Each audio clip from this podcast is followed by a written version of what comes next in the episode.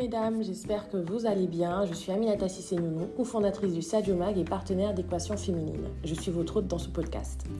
Je suis également business coach et accompagnatrice de femmes entrepreneurs.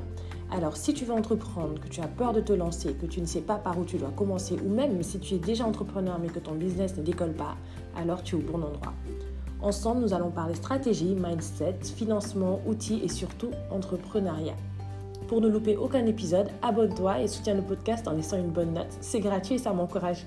Allez, on se lance. Hello hello, j'espère que vous allez bien. Moi ça va, je suis contente de vous retrouver comme toujours pour ce nouvel épisode et aujourd'hui j'avais envie de m'amuser un peu. Dites-moi si ce format vous plaît, mais en tout cas j'avais envie de faire le lien entre Cléopâtre, oui Cléopâtre, vous avez bien entendu, et les entrepreneurs. Dans cet épisode, donc, nous allons explorer la figure fascinante de Cléopâtre et discuter de ses qualités qui la rapprochent du monde de l'entrepreneuriat. Bon, Cléopâtre ne se présente pas, je pense qu'elle est mondialement connue. C'était la dernière reine d'Égypte. Et elle était connue pour son intelligence, son charme et sa capacité à gouverner. Et si nous jetions un coup d'œil à certaines de ses qualités qui peuvent être qualifiées d'entrepreneurs? Tout d'abord, Cléopâtre était une femme extrêmement intelligente et cultivée. Elle parlait plusieurs langues, était érudite et avait une connaissance approfondie des affaires politiques et économiques de son époque. Cette intelligence et cet esprit vif sont des qualités essentielles pour les entrepreneurs car elles doivent faire face à des défis complexes et prendre des décisions éclairées pour mener leurs entreprises vers le succès. Ensuite, Cléopâtre était une excellente communicatrice et une diplomate habile. Elle avait la capacité de s'adapter aux différentes cultures et de gagner la confiance de ses interlocuteurs. Cette compétence en communication et en diplomatie est cruciale pour les entrepreneurs parce qu'elles doivent convaincre les investisseurs, convaincre les clients et convaincre les partenaires potentiels de la valeur de leur entreprise et de leur vision. Une autre qualité entrepreneuriale de Cléopâtre était son audace et son courage.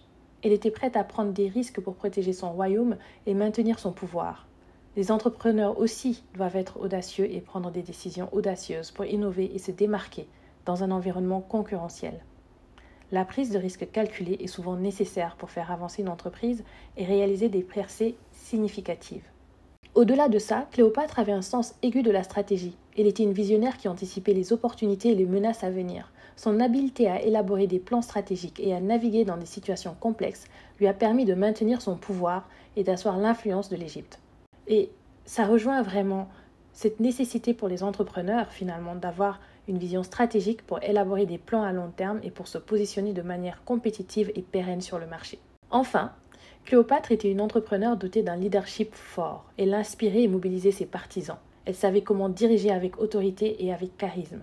Les entrepreneurs doivent également développer des compétences en leadership pour fédérer leurs équipes, motiver leurs employés et créer une culture d'entreprise solide qui favorise l'innovation et la croissance. Au final, vous verrez que euh, Cléopâtre aurait été une excellente entrepreneur puisqu'elle avait vraiment les qualités euh, clés et déterminantes. Son intelligence, sa capacité de communication, son audace, sa vision stratégique et son leadership fort ont contribué à son succès en tant que reine d'Égypte. Alors, vous, mesdames, femmes entrepreneurs, vous pouvez vous inspirer de ces qualités et les appliquer dans vos propres parcours pour atteindre le succès entrepreneurial.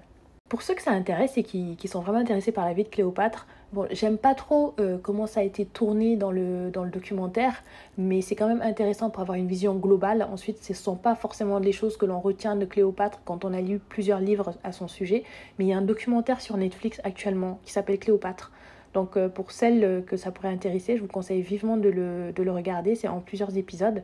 Ça vous explique un peu vraiment euh, comment elle en est arrivée là. Je suis un peu déçue par comment ça se termine. Bon, même si on connaît tous l'histoire, hein, on sait tous qu'elle se suicide, etc.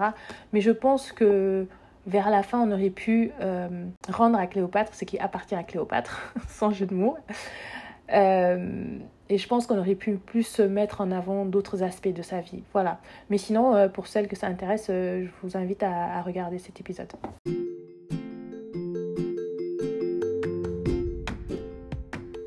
Voilà, ça y est, c'est la fin de ce podcast. J'espère que tu as apprécié. N'oublie pas, comme je disais tout à l'heure, de t'abonner, d'activer la petite cloche et de me donner une bonne note. Ça encourage toujours. Et puis, euh, bah écoute, la bienveillance, euh, on la commence entre nous, quoi. Donc, euh, appuyons-nous, soutenons-nous.